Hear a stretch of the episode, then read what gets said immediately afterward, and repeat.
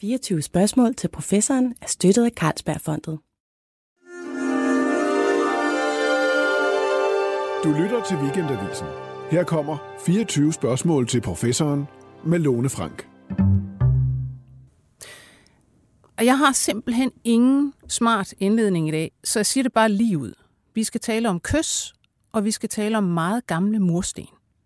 Og så kan vi tale om, hvordan i alverden man kan kombinere noget så væsensforskelligt som molekylærbiologi og assyriologi og få noget interessant ud af det. Jeg har to gæster i dag, og det er jer, Sofie Lund Rasmussen og Troels Pank Arbøll. Velkommen. Mange tak. Mange tak. Du, Sofie, er biolog, og du studerer pindsvin. Det gør du ved WildCRU i Oxford University. Og så er du gæsteforsker ved Aalborg Universitet. Og Troels, du er assyriolog og adjunkt ved Københavns Universitet, hvor du studerer medicinsk historie i mesopotamiske kulturer. Og lytterne kender uden tvivl jeres navne, fordi tidligere på året, der gik I jo virkelig viralt med en artikel i Science, som førte kyssets dokumenterede historie 1000 år længere tilbage i tiden end hidtil. Og for nylig, så kom I med en artikel i Nature Scientific Reports, hvor I kigger på DNA i en 3000 år gammel mursten fra et mesopotamisk tempel. Vi skal tale om begge opdagelser, men vi skal også tale om, hvordan to så forskellige videnskabelige baggrunde egentlig spiller sammen, og hvorfor det er skide interessant. Først så synes jeg lige, vi skal have kyssets historie rullet ud. Hvem vil starte? Jamen, det kan jeg godt. Ja. Jamen kort fortalt, så handler det jo sådan set om, at vi genopdagede noget dokumentation, som de fleste i mit fag i hvert fald godt vidste eksisterede, der kunne datere kysset tilbage til omkring 2500 før vores tidsregning, hvor man tidligere har ment, det var fra omkring 1500 før vores tidsregning, og egentlig var fra Indien, den tidligste dokumentation var. Ja. Ja. Og det er sådan den meget kondenserede version. Så er der selvfølgelig en masse forskningsdebatter, som vi gik ind i den forbindelse, som handlede om, hvad er det egentlig for nogle samfund, der kysser? Er det egentlig universelt? Fordi at det viste sig jo ret hurtigt, at det nok ikke er i forhold til antropologien. Og så kiggede vi på, hvad er det egentlig, de biologiske mekanismer er, der fungerer i kys. Men hvad var, Sofie, var udgangspunktet her ikke i virkeligheden, at du sad og kiggede på noget biologisk med hensyn til kys og kysseri? Jo, men nu er det jo sådan, at Troels og jeg, vi er gift, og vi er et meget nørdet ægtepar, og vi elsker at diskutere den nyeste forskning. Og jeg var faldet over en artikel, der beskrev udviklingen af herpes simplex virus tilbage i bronzealderen, hvor man havde fundet ud af, at herpes simplex virus ændrede sig markant i bronzealderen, og der blev det foreslået af forfatterne, at det kunne være, fordi folk var begyndt at kysse på hinanden. Det er jo den virus, der giver forkølelsessår. Lige præcis, og den er jo overført via spyt, altså via kys. Ja. Og det havde jeg lyst til at tale med Troels om og diskutere, fordi det var sådan noget med ancient DNA i gamle skeletter og sådan noget. Det er jo vildt spændende for sådan nogle nørder som os. Og så sagde Troels, at hvad siger du, 1500 før vores tidsregning, at man kyssede der, det tror jeg, jeg kan slå med 1000 år. Det må vi lige op og slå op. Og så skyndte vi os op og undersøge de her kilder, som Troels var stødt på i forbindelse med sin forskning. Og så kommer den her artikel ud. Og det er jo vitterligt meget interessant. Noget som et kys. En helt basalt, noget vi alle sammen kender til, ikke tænker nærmere over. Sådan er det bare ligesom, og man tænker, jamen det har vel altid eksisteret. Og man kan jo se på det både kulturelt og kulturhistorisk, og selvfølgelig også antropologisk og biologisk. Som du sagde, Troels, før, er det egentlig en universel skik? Det er jo det, man umiddelbart som lægmand vil sige, alle kysser jo rundt omkring, og hvorfor, bare fordi man første gang ser det på en mesopotamisk lertavle for så mange 1000 år siden, vi har vel altid gjort det, eller hvad? Ja, men det er et utroligt godt spørgsmål. Jeg må indrømme, at jeg sad jo nok også i min naivitet og havde en formodning om, at de fleste kulturer bare kyssede på automatik. Nu, vi studerede den her særlige afart, der bliver kaldt det romantisk seksuelle kys. Forskning har en tendens til at opgruppere det i forhold til familierelationer og venskab og sådan. Men det, der er så interessant, kan man sige, ved den mesopotamiske dokumentation, først og fremmest skal jeg måske lige forklare lidt om, hvad det egentlig er for noget. Ja. Fordi at man kan sige, i Mesopotamien, oldtidens Irak og Syrien, der opfindes skriften omkring 3200 før vores tidsregning. Og der opfinder man det, der hedder kileskrift, som er sådan et, man indgraverer det med et lille trekantet siv i vådt ler, og så får man de her kileskriftagtige tegn. Og i starten skrev man på det her sprog, der hed sumerisk, som er sådan et sprog, vi ikke rigtig har nogen moderne paralleller til, og senere hen skrev man så på akkadisk, som er i familie med andre semitiske sprog. Og den tidligste dokumentation, vi har, er jo sådan set hovedsageligt regninger og man kan sige kvitteringer. Så der går noget tid, inden vi begynder at få lidt kød på. Mm. Men omkring de der 2500 før tidsregning, måske lidt tidligere, der begynder man at få sådan nogle mytologiske narrativer. Noget, der fortæller om guderne og deres verden. Og det er i den kontekst, der vi ligesom oplever det første kys, vi ligesom kan beskrive. Og man kan sige, har folk så ikke kysset før det? Jo, det har de jo nok højst sandsynligt. Der er jo for eksempel statuetter, der viser nogle, hvad kan man sige, diffuse figurer, der omfavner hinanden, og måske ikke kysser. Men problemet er jo det her med, at vi vil jo gerne have sprog på, for at kunne sige med sikkerhed, om noget kan forankres. Og så er det ord for det. Ja, præcis. Ja. Og det er det, der ligesom opstår her på det her tidspunkt. Så går der så nogle flere hundrede år, før vi ligesom også begynder at få, hvad kan man sige, virkelig dagligdags tekster. Og så begynder man virkelig at kunne se lidt om, hvordan kysser har fungeret i sådan et samfund, at det kan være, at det helst var set inden for ægteskabets rammer i det her tilfælde, i de her, nogle af de her samfund. Man beskriver i hvert fald, at det ikke er noget, man skal gøre på gaden. Det er sådan et ordsprog. Ja. Og der lader til at være nogle sociale mekanismer, hvor man prøver at holde det lidt i skak, men det man jo kan læse mellem linjerne er, at når man sætter sådan nogle sociale mekanismer i gang, så er det selvfølgelig, fordi folk går og kysser på hinanden. Så der er jo selvfølgelig en eller anden afledt effekt. Ikke? Og det vi jo i hvert fald bare kan se, det er jo så, at nu har vi den her tidlige dokumentation her. Vi har også noget parallel dokumentation, der højst sandsynligt også refererer til romantisk seksuel kys fra Egypten, som er næsten samtidigt. Yeah. Og så har vi så det her fra Indien, der kan dateres tilbage til ca. 1500, så det er lige pludselig hvad kan man sige, flere forskellige kulturer ud over en større geografisk region, hvor vi kan sige, det foregår i. Ja.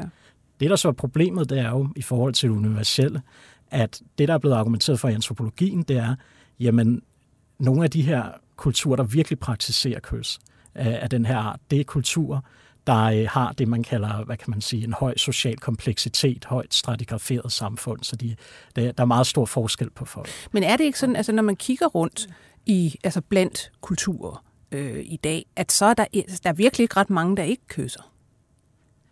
Jamen, altså, der er jo en del samfund, og det er jo særligt uden for måske de vestlige samfund i bund og grund, som ikke praktiserer den her type kys. Og det er jo klart, at man må bare sige, de antropologiske studier viser, at det ikke er universelt. Det er faktisk under 50% af verdens samfund, der praktiserer det. Og det må man jo bare tage til efterretning, og så sige, jamen, hvad er det så for nogle faktorer, der gør, at de gør det i de her lande?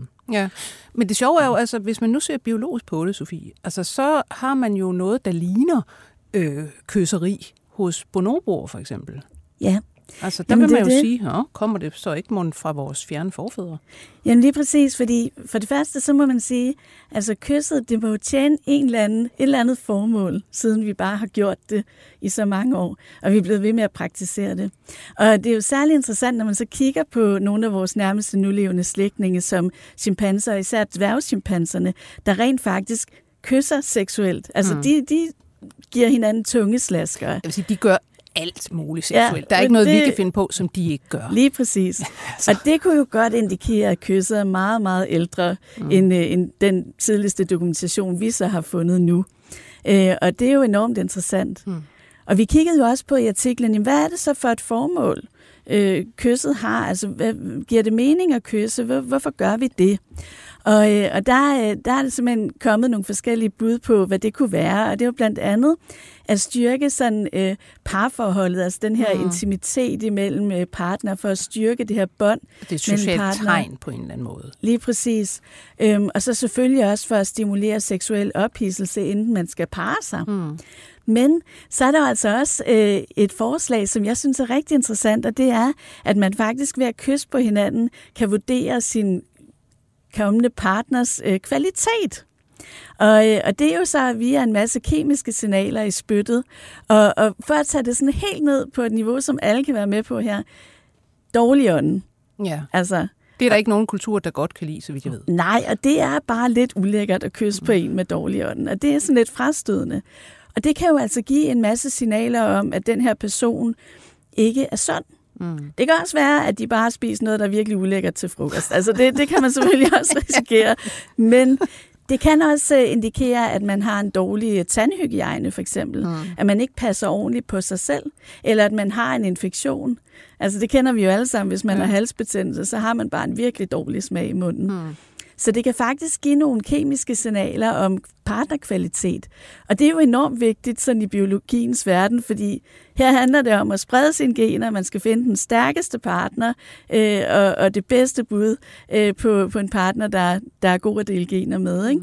Altså, det ligner jo lidt det her med forsøg, man har foretaget med t-shirts. Altså, hvis man lægger nogle mænd til at sove i en t-shirt 4 nætter i træk, uden at de må vaske sig indimellem, og giver dem til kvinder, og så kan de sådan ligesom dufte sig frem til, der er nogen, de foretrækker kraftigt frem for andre. Og der kan man også se, at det er fordi deres immunsystemer tilsyneladende er maksimalt forskellige. Altså det vil give en rigtig god parring og nogle, muligvis nogle gode børn, sådan immunmæssigt. Ikke? Men jeg tænker også på, altså kan sådan noget som kys, altså nu snakker du nemlig om tungeslasker og så videre, altså det kan vel også give en form for, altså hvis man er i forhold til en udligning af altså mikrobiomer. Man giver vel hinanden ting og sager? Det gør man nemlig, og der er altså lavet nogle ret interessante studier, hvor man har målt på altså effekten af seksuelt romantiske kys på den orale bakterieflora. Mm. Altså så de bakterier, man har inde i munden. Og der målte de her forskere i et studie fra 2014 på 21 par, der kyssede hinanden. Og der kunne de bare måle, at per 10 sekunders snaven blev der overført 80 millioner bakterier. Ja. Det var ikke så lidt. Og det viste sig, at parrene de havde altså mere ens bakterieflora i munden end ikke-par, fordi de simpelthen kysser oftere på hinanden på den måde. Så på den måde der er man jo også med til at overføre nogle bakterier til hinanden. Og der er simpelthen nogle forskere, der har taget det her endnu videre, og så simpelthen sagt, jamen, er det faktisk sådan, så vi vaccinerer hinanden ved at kysse på hinanden? Fordi der er jo rigtig mange forskellige typer af virus og bakterier, som bliver overført via spyt og via kys. Og der var altså et rigtig godt eksempel på, at en virus, der hedder CMV, human cytomegalovirus, den kan altså faktisk give fosterdød hos gravide kvinder. Og der var altså nogle forskere, der argumenterede for, at ved at kysse på hinanden og kunne overføre den her virus, inden kvinderne blev gravide, så kunne man faktisk vaccinere mod den her infektion, der kunne give fosterdød og en masse alvorlige komplikationer med de børn, der bliver født. Og det er jo altså dybt interessant, og det giver jo egentlig ret god mening, faktisk. Ja, men så tænker jeg på, Troels, hvis jeg skal dreje mig over mod dig, som især repræsenterer kulturen her og kulturstudierne. Som du sagde før, man deler jo også i kysseforskningen, for der findes jo faktisk en udbredt kysseforskning i verden, og den har eksisteret gennem tiden, ser jo meget på, jamen, hvad er det så for typer kys, der findes, og symboler på forskellige ting. Hvad bruger vi det her kys til? Ja, men altså, hvis vi kigger på oldtidens Mesopotamien for eksempel, som jo er det, jeg arbejder mest med, ja, så man kan sige, at det, der er mest attesteret i vores tekster, hvad angår kys, det er jo særligt i forhold til, hvad kan man sige, når du møder nogen, der er over dig i rang. Hmm. For eksempel sådan noget som at kysse fødder og sådan noget som det. Ja. Det er relativt udbredt i teksterne. Der er også familierelationer, hvor det lader til at være for eksempel voksne, der kysser deres børn, sådan noget som det. Det romantisk seksuelle kys fylder, vil jeg sige, faktisk overraskende lidt i den overordnede dokumentation. Ja. Men det betyder jo ikke, at det ikke fandtes. Det betyder nok bare, at det er nogle af de her lidt mere dagligdags fænomener, man ikke altid beskriver. Ja, man kan jo sagtens have noget, der har eksisteret altid, og så efterhånden, som kultur udvikler sig, ja, så udvikler de så approprierer de det her fænomen til at kunne betyde forskellige ting. alt efter, hvordan man gør det, og hvornår man gør det, og på hvem. Men det er jo det, altså, og det tjener jo nogle vidt forskellige funktioner i sådan et samfund, men det er jo i hvert fald med til at overordnet set, kan man sige, opretholde nogle relationer. Det fungerer jo i det, uanset om det så er seksuelt, eller om det er i venskabsfamiliesammenhæng. Men det er jo også ret interessant at se på i dag bare, altså hvor kulturelt forskelligt det er. Altså der er nogle steder i verden, ikke? Altså der kan børn og forældre, de kan sagtens sådan, altså, kysse hinanden på munden, også lang tid, ikke? Altså ikke kun mens børnene er små, andre steder vil man synes, ej, det er helt forkert det her, ikke? Og det der med, altså mænd, der, når man nu tænker tilbage på gode gamle, Brezhnev og Honecker, det er altså at det mest våde mandekys, jeg nogensinde har set sådan i det offentlige rum, ikke? Altså, og på topstadiet der. Og altså russerne, der kysser så mange gange på kinderne, og franskmændene på en anden måde, osv. osv. Ikke? Jeg har faktisk et rigtig godt eksempel, fordi vi var på Sardinien her til sommerferie med vores søn, og han har ikke været i Sydeuropa før. Nej. Og så mødes vi med en af Sofies kollegaer, og han kysser hende jo så på kinderne, meget lidenskabeligt, ikke? Ja. Og han var helt målløs. Så han kunne slet ikke, han var simpelthen nervøs for, hun var utro lige foran øjnene. Så altså, det siger jo noget om, hvor kulturelt forskelligt det alligevel kan udmønte sig. Men død interessant. Og specielt også det her med, som du siger, vaccination måske. Det kan vi jo gå og tænke lidt over nu her, hvor vi bevæger os ind i efterårssæsonen, hvor der er rigtig meget, vi kan vaccinere hinanden med. Jeg synes, vi skal skifte gear en lille smule faktisk, og gå over til det her Nature Scientific Report-studie, I så kom med her for ikke lang tid siden, som igen har noget med Mesopotamien at gøre, men slet ikke med kys. Troels, fortæl lige, hvad det var, I gik videre med der. Ja, men det er jo fordi, vi har længe af forskellige grunde, og det kan vende tilbage til, interesseret os lidt for oldtids-DNA. Og igennem Sofies kollegaer, som jo arbejder med DNA-forskning, har vi lidt sådan spekuleret på, om der var noget, man kunne lave, som kunne være sådan lidt eksperimentelt. Det er jo ikke noget, vi arbejder med til daglig. Og i forbindelse med et digitaliseringsprojekt, vi havde på Nationalmuseet med deres kildskriftssamling, helt uafhængigt af noget af det, Sofie og jeg laver, der fik vi adgang til en soltørret lersten fra oldtiden, som har indgået i et bygningsværk. Og der fik vi simpelthen, fordi der skete et split i den under den her proces, så fik vi adgang til den her, hvad kan man sige, ukontaminerede kerne af det her ler. Og jeg opdagede med det samme, at der var rester af siv i, og så var vi jo selvfølgelig interesseret i at tage nogle prøver og prøve at se, kunne der være rester af oldtids-DNA i den her mursten. Ja. Og de her soltørrede lersten er relativt normale for oldtidens Mesopotamien. Man kan sige, at de blev brugt i alle bygningsværker. Det, der er lidt specielt ved den her, men som vi stadig har mange af, det er, at der er en indskrift på. Så der står, hvad for et bygningsværk, der er lavet til at være for en konge. Det vil sige, at man kan forankre den ret nøjagtigt i forhold til geografi. Vi ved så også, hvad for en udgravning den kommer fra. Den kommer fra en nordirakisk by, der hedder Nimrud, som blev udgravet i 50'erne af Max Mallowan, en britisk arkeolog, der var gift med Agatha Christie tilfældigvis. Okay. Så det er jo i sig selv en sjov historie. Ja. Og der havde vi en dansk arkeolog, der vurderede, hvad det var for noget tekstisk materiale, de fandt frem, der hed Jørgen Læsø. Og han var så medvirkende til, at den her mursten blandt andet kom tilbage til Nationalmuseet. Og de er jo relativt normale, men der står her, at den er fra et palads af en konge, der hedder Ashurnasirpal, så det er i det 9. århundrede før vores tidsregning. Så vi kan også forankre det relativt nøjagtigt, for vi ved, at han begyndte konstruktionen af det her palads i 879 før vores tidsregning, og det tog cirka en 5-10 år. Så det vil sige, at vi har en relativt nøjagtig ramme for, hvornår det her ler er samlet op nede ved Tigrisfloden og er blevet brugt til det her bygningsværk. Derfor så fungerer det jo i bund og grund, hvis vi kunne få DNA ud af det, hvilket det viser sig, som en form for tidskapsel. Ja. Du går så til nogen, du kender, Sofie, og siger, jeg ringer til en ven. Mesopotamien, jeg har lige noget. Ja, men det var cirka sådan, hej, Jeppe og Tino, har I lyst til at lege med gammel DNA i en gammel mursten? Bare for at prøve noget nyt, og det havde de faktisk. Det var fantastisk, at de var med på den.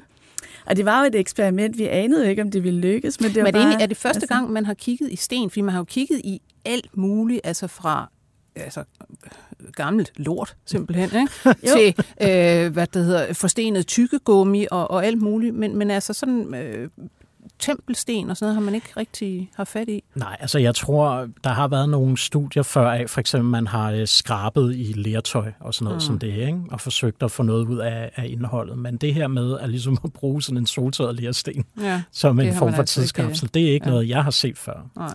Nej, og det, altså, der er forsket i for eksempel sedimenter fra søer, det er jo også mudder, kan man sige. Yeah. Men jeg tror, rigtig mange har tænkt, jamen ler, det er jo brændt. Yeah. Og så har man ødelagt DNA'en, og så kan man ikke hive gammel DNA ud af det. Så jeg tror simpelthen ikke, der er nogen, der har kastet sig over det. Mm. Der er måske ikke så mange af DNA-forskerne og genetikerne, der er klar over, at der faktisk er ubrændt ler fra de arkæologiske sites. Yeah. Og det er igen her, at den her tværfaglighed er enormt gavnlig, ikke? At Troels, han vidste, at den var ikke brændt, den mursten der. Så det kunne jo være, at vi kunne hive DNA ud af den. Og hvad gjorde I så? Altså, borer I små huller, og hvordan sørger I for, at det ikke bliver kontamineret med alt muligt, vi andre går ud under og pulser på de her sten? Jamen altså, igen, det her med, at der kom det her split i den, det gav os jo ligesom adgang til den her kerne, som ikke rigtig havde været blotlagt før.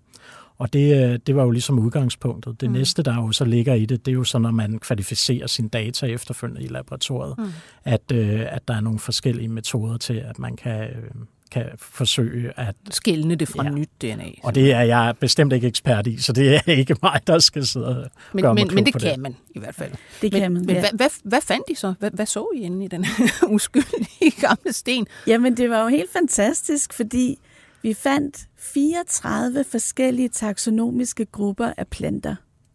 Vi fandt også noget vertebrat-DNA, altså dyre-DNA, men der var ikke så meget af det. Mm. Og det vi valgte at fokusere på, det var at bruge den her artikel, det her lille projekt, som sådan et proof of concept. Altså vise, at det faktisk kunne lade sig gøre at udvinde ancient DNA eller gammel DNA fra sådan en gammel klumler. Ja. Og det, så vi valgte simpelthen at fokusere på planterne, der havde vi flest DNA-sekvenser, og så valgte vi at kigge på dem på altså familie- og slægtsniveau, for simpelthen at være altså helt konservativ med det her. Fordi nu har vi fundet på metoden.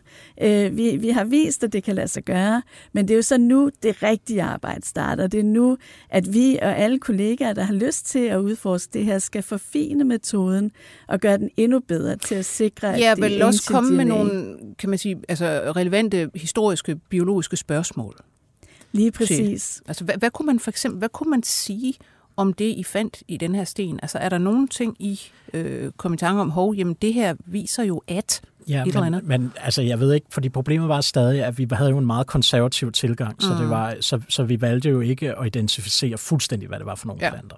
Og det var simpelthen fordi, at det var relativt små prøver. Det var jo selvfølgelig, fordi det var eksperimentelt, så var det jo udgangspunktet. Og så vi fik også relativt lidt DNA ud af det, og det var meget fragmentarisk. Men en af de ting, der var, at vi fandt nogle rester fra kålfamilien, for eksempel. Ja. Og det kan jo indebære alle mulige planter. Men det, der er lidt interessant, er, at der for eksempel er en forskningsdiskussion om, hvor kål blev domesticeret hen. Fordi de nutidige teorier siger, at det var nok i det nordøstlige område af Middelhavet, men det er jo ikke her, vi er her. Nej. Vi kan jo så ikke se, at det her domesticeret eller er det vildt. Det er jo det, der er problemet på nuværende tidspunkt. Men hvem ved, når metoden bliver raffineret? Så der er jo masser af forskningsspørgsmål, vi kunne gå ind i. Ja. Og vi er jo også i den situation, og det er jo det, der triggede mig til at synes, det var interessant, at mit arbejde med det medicinske materiale i de her kileskriftstekster, der indgår jo rigtig, rigtig mange planter.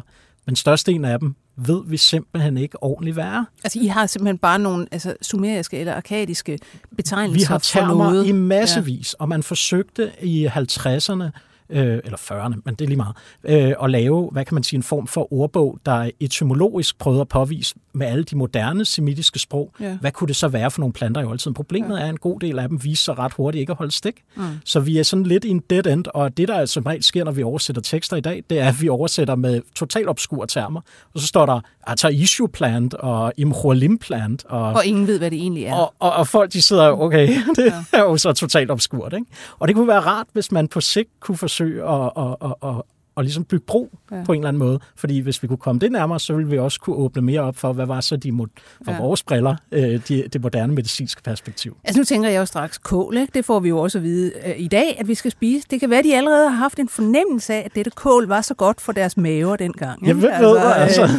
Men prøv lige at fortælle mig, nu vi er i gang med det her med det medicinske studie af Mesopotamien. Hvad går du i gang med der? Hvad interesserer du dig særligt for?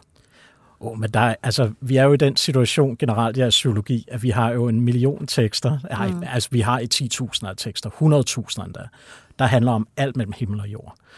Så man kan jo studere næsten, hvad man vil. Hvad jeg har fokuseret en del på igennem min forskning indtil videre, det er særligt, hvordan de beskriver sygdomme. Hvordan de forstår de sygdomme, der rammer kroppen. Hvad er det blandt andet for nogle termer, de beskriver dem med, og hvordan kan man sige... Vi kan aldrig rigtig sige, hvordan det relaterer til moderne sygdomme ordentligt, for de overlapper. Ja. Det er helt sikkert, at det aldrig matcher en til en. Men det er alligevel interessant at prøve at kigge på nogle af de her symptombeskrivelser. Hvad er det egentlig for nogle følelser, de beskriver, der går igennem kroppen på en, når man så er syg af den sygdom? Ja. For at prøve at forstå, hvordan udvikler man egentlig, hvordan udvikler du et videnskabeligt sprog, et systematisk sprog, for at beskrive sygdom? Ja. Sådan noget som psykiske sygdomme, har man nogen som helst former for evidens for det? Der læser man nemlig ofte sådan noget med, at allerede egypterne talte i virkeligheden om bipolar sygdom, sådan, ikke? Ja. Kan man se noget? Igen, så er det jo svært at koble op en til en på de moderne betegnelser, men der er masser af hvad vi vil kalde mentale lidelser også i oldtiden. Jeg fandt for eksempel, og det var jo nærmest det tilfælde, men under min afhandling, så sad jeg og kiggede på en kildeskriftstavle nede i Berlin, og problemet er nogle gange, man er jo nødt til at vende og dreje dem lidt, for virkelig at se, hvad der sker. Fordi, det er jo sådan en tredimensionel skrift. Jamen det er det, og det er ikke så lige til, men hvad der gik op for mig var, hvad alle folk havde set som brudflade nede i bunden.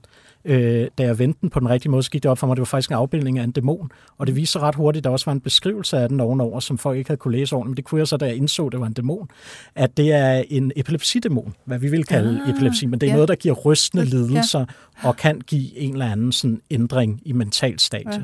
Og det var jo rigtig interessant, for så lige pludselig får man sat ansigt på, hvordan de egentlig har forestillet sig det her. Ja. Og det er heller ikke så tit, vi kan gøre det. Så man kan sige, man kan ligesom udvikle det hele tiden ved at studere videre. Er der nogensinde noget, Sofie, der sådan, når I sidder og taler om hvad Troels laver og finder i de her forskellige tekster, og hvad der sker i den der verden, der så får dig til at sige, det der ligner sgu da noget, jeg kender fra biologiens verden? Jamen helt sikkert, og noget af det, som jeg er vildt nysgerrig på, det er jo nogle af alle de her prescriptions, altså alle de her forskellige kurer imod forskellige lidelser, som Troelsen sidder med de her opskriftslister på, altså for identificeret, hvilke planter, der indgår i dem. Fordi der er jo så mange gode eksempler på, at videnstradition fra oldtiden i forhold til medicinsk behandling er gået tabt. Et par gode eksempler, som vi stadig har i dag, det er jo sådan noget som pilebakte, som er smertestillende, ikke? Som man har brugt, eller at egypterne brugte honning til at rense sår med, og vi ved i dag, at det er antiseptisk.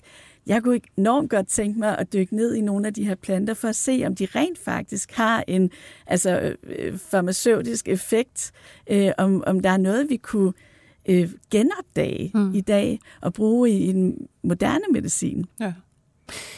Troels, tilbage til assyriologien, det er jo for mange et fuldstændig obskurt felt. Man tænker, hvad handler det overhovedet om? Ikke? Ja. Men jeg skal sige, at vi præcis i 24 spørgsmål til professoren er meget glade for assyriologien, og vi har flere gange haft Sofus Helle inde, og der kan man finde forskellige udsendelser. Men vi har faktisk aldrig fået historien om, hvorfor assyriologi i Danmark har en lidt speciel historie. Nej. Prøv at fortælle den. Jamen jeg kan jo starte med at fortælle, at man kan sige, noget af grunden til, at kildeskrift overhovedet blev decifreret, har jo en dansk tilknytning. Dansk-tysk, men på opfordring fra dansk. Og det er jo blandt andet fordi, at Carsten Niebuhr, som han jo hedder, den store opdagelsesrejsende, der i 1760'erne havde en stor arabisk rundrejse, han blev sendt ud på opfordring af den danske konge. Og han blandt mange andre ting, kopierede nogle af de afskrifter, der var på store monumenter nede i Mellemøsten med kileskrift. Og det var nogle af de første, afbildninger, som man kunne studere, der kom til Europa. Så det var ligesom et grundlag for, at man overhovedet kunne begynde at decifrere dem. Tænkte man med det samme, det her er skrift? Jeg tror, der var en fornemmelse af det på det tidspunkt allerede, at det var skrift, men man bare ikke havde nogen idé om, hvad det reelt set betød. Ja. Og da decifreringen går i gang, så i 1800-tallet, lige i starten af det, der er der en tysk filolog ved navn Grotefend, der sidder og arbejder med den oldpersiske kileskrift. Og han korresponderer blandt andet og får nogle rigtig gode inputs fra blandt andet Rasmus Rask. Og sprogforsker i Danmark. Ja, præcis. Okay. Og biskoppen i København, Frederik Mønter.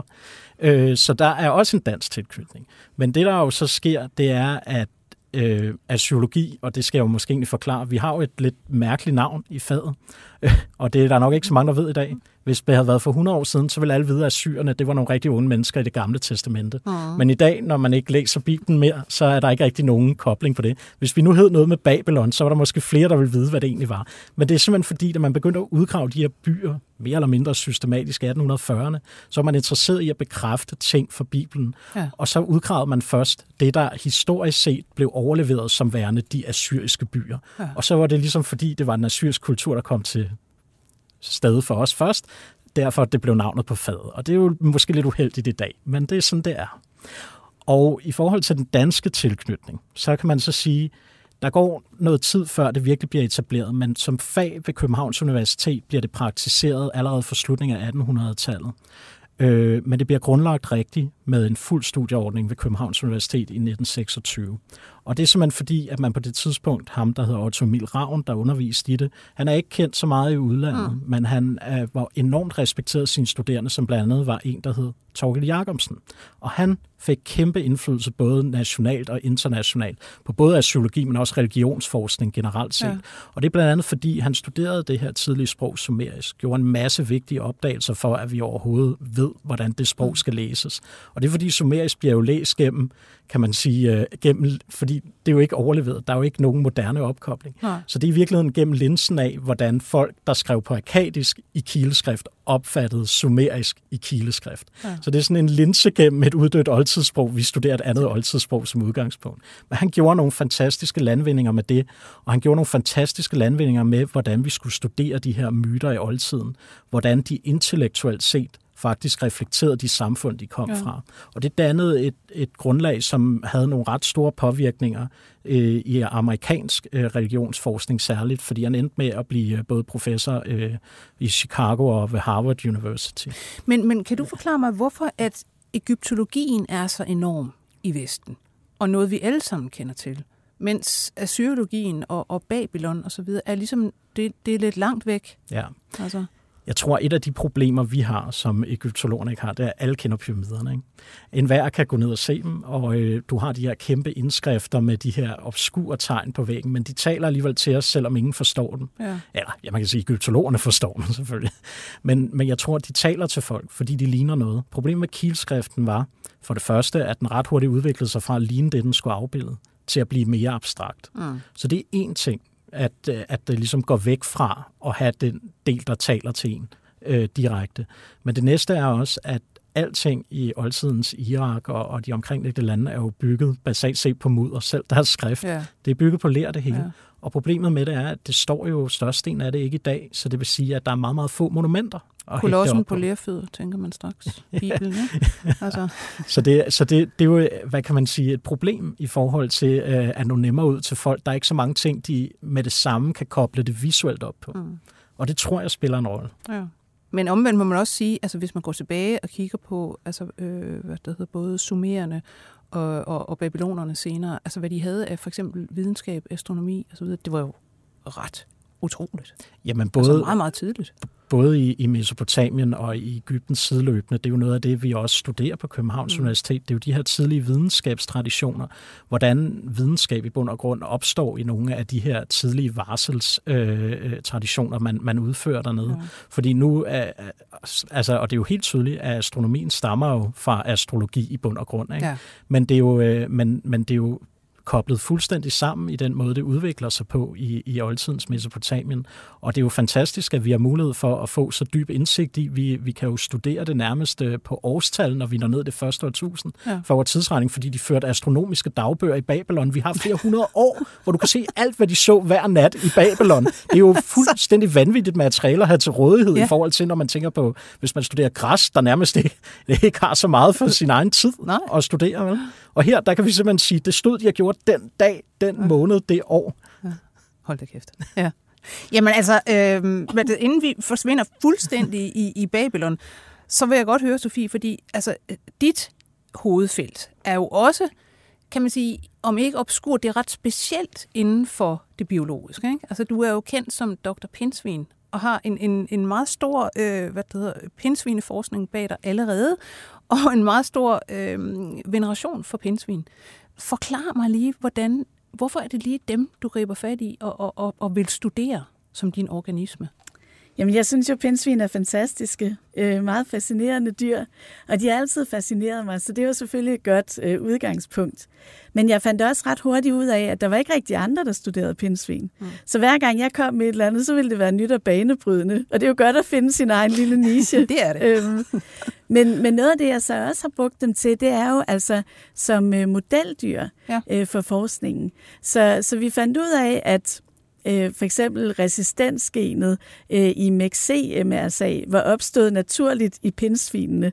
Altså fordi de bærer rundt på en ringorm, der laver et penicillinlignende substrat, som bliver spyttet ud i ansigterne på pindsvinene, som tilfældigvis bærer nogle staphylococcus-bakterier i snuderne, der så bliver resistente. Så har vi altså lige pludselig dokumenteret en naturlig opstået antibiotikaresistens, der opstod lang tid før, der overhovedet var tænkt på penicillin. Altså så bliver det lige pludselig banebrydende forskning med pindsvinene som udgangspunkt. Og det er jo fantastisk og meget spændende. Men altså, jeg forsker selvfølgelig for at undersøge, hvorfor pindsvinene er i så kraftig tilbagegang, hvad vi kan gøre for at stoppe den her tilbagegang. Og det er det, mit primære fokus er på.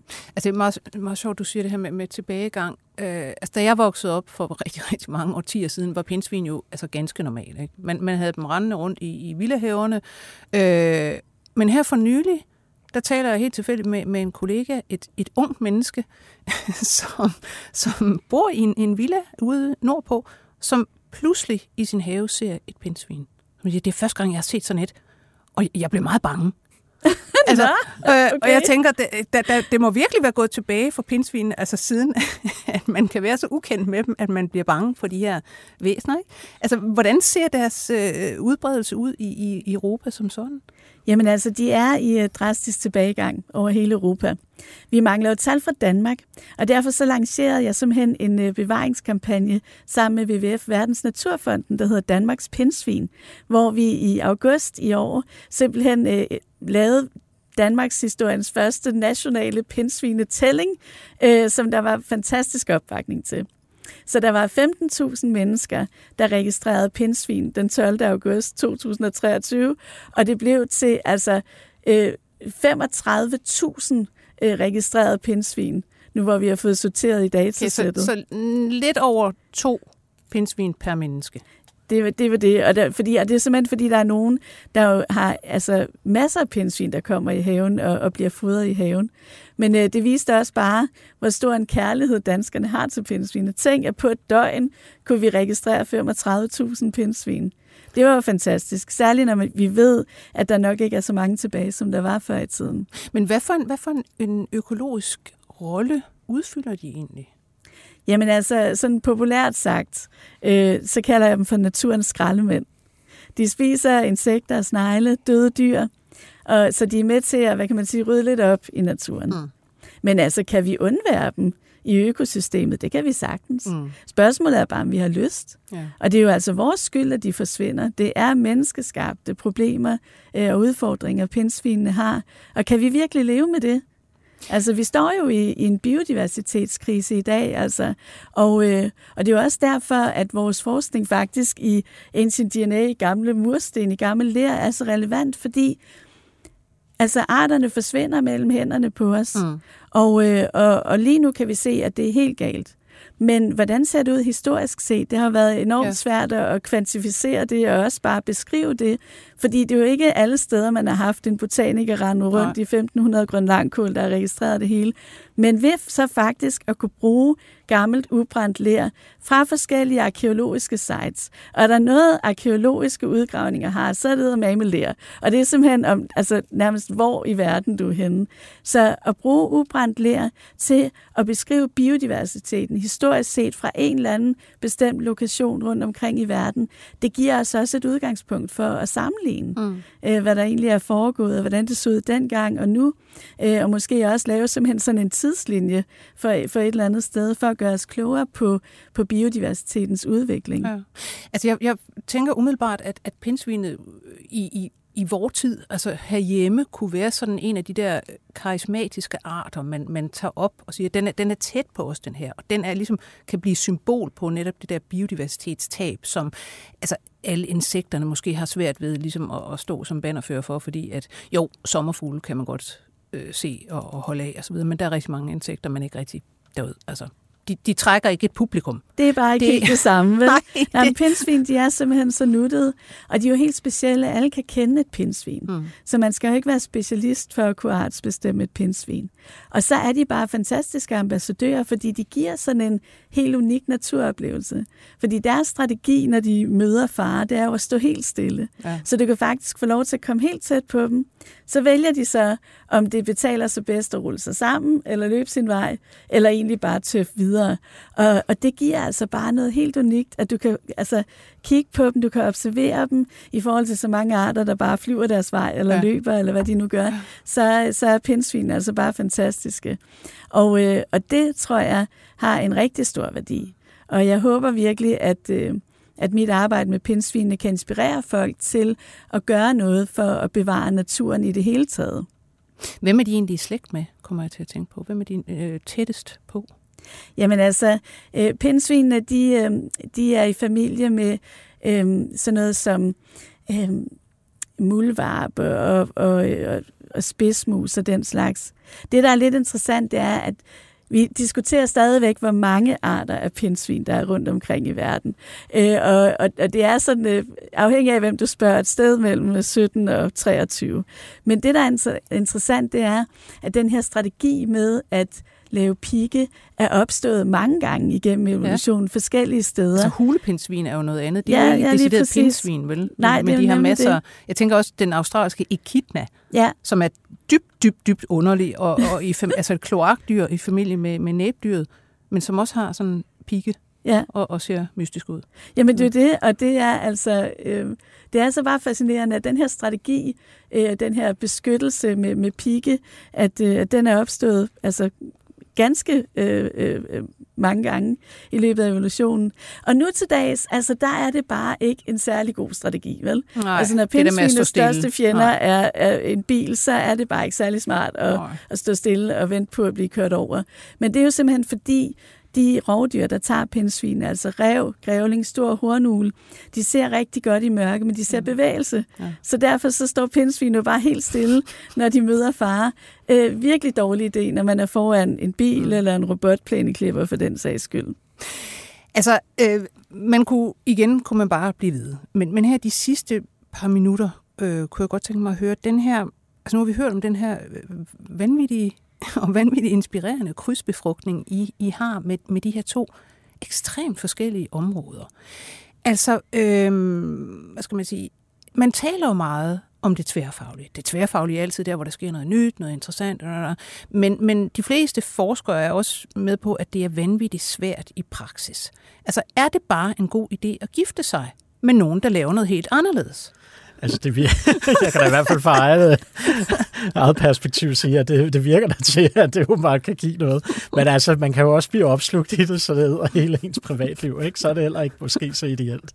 Ja, altså, jeg vil sige, det problemet er jo det der med at finde fornuftig match, når det kommer til det tværfaglige. Fordi bare fordi Sofie er biolog, så er det jo ikke ens betydende med, at vi var nået nogen vejen med DNA-forskning. Det er jo også i og med, at vi har nogle netværk, der tilfældigvis passer godt sammen. Og der er jo en masse tilfældigheder, der spiller ind i det. Ja. Men når det så fungerer det jo også rigtig godt, fordi så giver det bare noget spændende. Men får I, altså I må få nogle tilbagemeldinger af nogen, der ligesom pludselig kan se noget nyt inden for deres eget område, man kunne gøre på grund af det, I har lavet? Ja, vi er i hvert fald allerede i gang med at kaste os over nye projekter. Og det handler også om at kombinere de her forskellige fagområder. Altså biologien, biodiversitetsforskningen med gammel ler og arkeologer, historikere, altså simpelthen og genetikere selvfølgelig for at få det bedste og så løfte forskningen på den måde. i vores Ancient DNA-studie her med murstenen, der var det jo også enormt sjovt, at jeg kunne sidde med den moderne irakiske botanik og sidde og kigge på, hvilke planter har de i dag. Troels kunne sidde med sine gamle kilder fra Mesopotamien og kigge på planter dengang, og vi kunne sammenligne det. Der ville det måske endda have været endnu stærkere, hvis vi havde hævet en botaniker ind også, så det ikke var mig som zoolog, der sad med det. Men det næste, vi skal kaste os over, det er gammel ler, ubrændt ler fra Danmark, fra vikingetiden, hvor vi så skal prøve at se på, hvilken biodiversitet der var på de her historiske sites fra Sjælland. Man kan sige, at det vi jo i virkeligheden prøver er jo at opbygge et forskningsnetværk, hvor der bare kan komme interessante inputs ind, og hvor man kan finde på noget at arbejde med, der kan give nogle nye vinkler på noget, man måske ikke har prøvet før, eller på nogle kendte problematikker. Og hermed, der vil jeg sige tusind tak, fordi I kom begge to. Ja, mange tak, fordi vi måtte komme. Det var en fornøjelse. Sofie Lund Rasmussen, som er biolog, og som er forsker ved WildCRU, Oxford University, gæsteforsker ved Aalborg Universitet, og Troels Pank Arbøll, som er assyriolog og adjunkt ved Københavns Universitet. Det var simpelthen en kæmpe stor fornøjelse. Jeg skal sige, at vi i dag var produceret af Birgit Nissen. Mit navn er Lone Frank. På genhør.